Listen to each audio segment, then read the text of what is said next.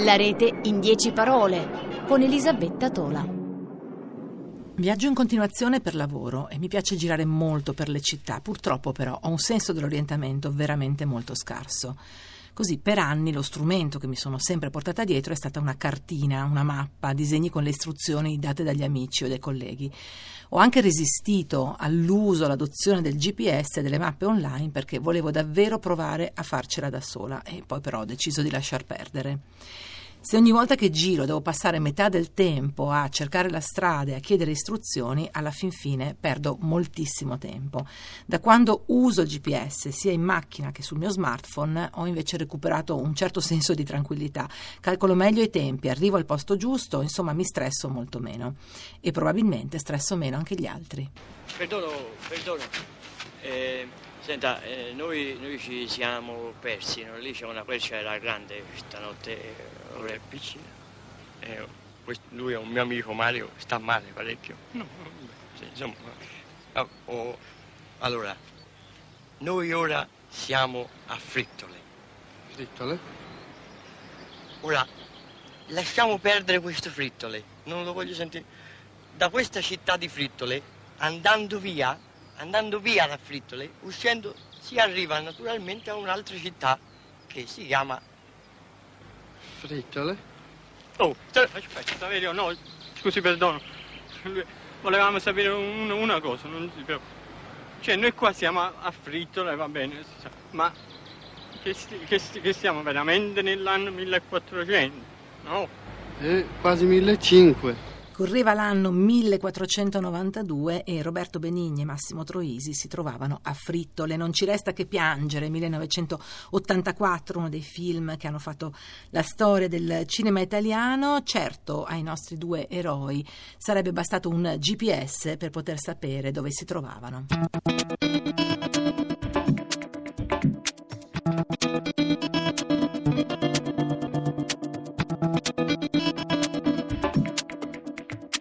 Sistemi di navigazione satellitare o GPS sono con noi da tanto tempo, che si tratti di TomTom, Garmin o tutti gli altri sistemi integrati nel nostro telefonino. La navigazione satellitare è diventata parte integrante del nostro modo di andare in giro. La sigla GPS sta per Global Positioning System, è, significa sistema di posizionamento globale, indica una rete di 24 satelliti posti in orbita attorno alla Terra. Quello che noi utilizziamo nei nostri dispositivi è di fatto un ricevitore capace di ricevere appunto i segnali che arrivano da questi satelliti. Ma il grande cambiamento in realtà sta nel fatto che il GPS è in tutti i nostri telefoni e quindi ci permette di eh, navigare collegati appunto ai sistemi satellitari. Ci sono dei sistemi integrati proprio nei nostri smartphone, come le mappe di Apple o Google Maps, e poi ci sono anche dei servizi specializzati, come ad esempio via Michelin, che ci dà anche delle informazioni aggiuntive sulla rete stradale, sui consumi, sui costi previsti per andare da un posto all'altro. I sistemi di mappatura che ci sono sui nostri smartphone hanno un vantaggio rispetto a quelli delle macchine, sono aggiornati in tempo reale perché i nostri smartphone oltre a essere collegati al GPS sono collegati anche alla rete internet. Negli ultimi tempi però è possibile anche scaricare le informazioni geografiche quando siamo collegati online e usarle offline questo naturalmente è un vantaggio molto importante perché non sempre quando ci muoviamo da un posto all'altro possiamo essere collegati in rete. Oltre a poter navigare su una mappa, possiamo anche mettere dei segnaposti e quindi costruire un percorso con le tappe che ci interessano. Per molti servizi di mappe possiamo anche cercare dei servizi aggiuntivi come ristoranti, alberghi, librerie, teatri e via dicendo e anche per questo è piuttosto importante che i proprietari dei singoli esercizi commerciali oppure le persone che gestiscono le sedi di musei e biblioteche facciano in modo di rendere espliciti sui sistemi di mappatura proprio gli indirizzi e le coordinate eh, di questi luoghi.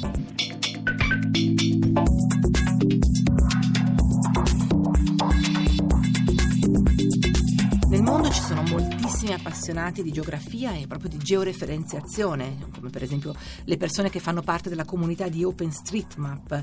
E cosa si intende per georeferenziazione? Queste persone girano eh, segnandosi le coordinate geografiche dei vari punti, dei vari luoghi che visitano per arricchire le mappe di punti di riferimento, per poi appunto dare informazioni più precise a chi quelle mappe poi le deve utilizzare.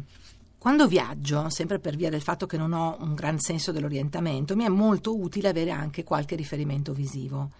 Quindi, oltre alla posizione sulla mappa, mi piace vedere le immagini a 360 gradi dei posti che devo visitare, delle strade o degli edifici, gli alberghi, i posti dove sto decidendo di andare. E per questo ci sono tanti servizi possibili che partono comunque dalle mappe. Ce ne sono di più o meno globali come Google Street View o altri di più locali come Bing Street Side che per adesso ci permette di coprire soprattutto i territori americani o Mapillary, un progetto che raccoglie migliaia di immagini a 360 gradi che coprono diverse zone del mondo in modalità crowdsourcing, cioè immagini che vengono proposte, raccolte e descritte dagli utenti del servizio.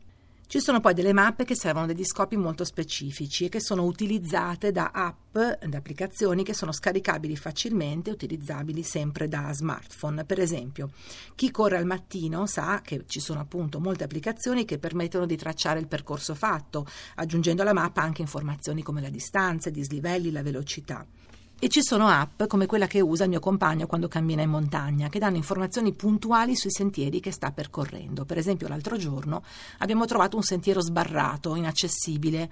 Abbiamo consultato Komoot, un'app tedesca pensata proprio per chi ama stare all'aperto, per scegliere una via alternativa.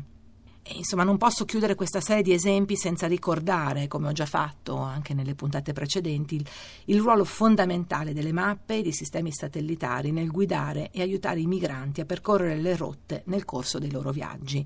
Non solo i GPS sono stati protagonisti di molte operazioni di soccorso, dato che proprio grazie alle coordinate inviate dai telefoni di chi si trovava sui barconi è stato possibile in qualche caso individuarli e poi salvarli.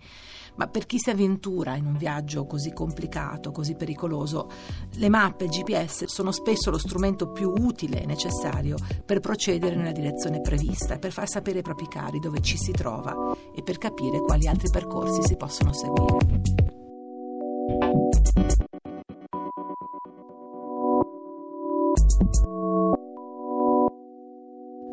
L'integrazione del GPS nei sistemi di gestione dei trasporti ha significato un enorme passo in avanti in termini di sicurezza, di organizzazione. Pensiamo solo a come sarebbe possibile oggi controllare sistemi complessi come le reti di trasporto cittadine, quelle aeronavali, treni, senza fare riferimento a posizioni e tempi precisi. E proprio il recente incidente ferroviario in Puglia ci insegna che un sistema integrato di informazioni automatiche sarebbe enormemente più sicuro che non uno affidato alla spedizione di un fonogramma da parte di un capotreno.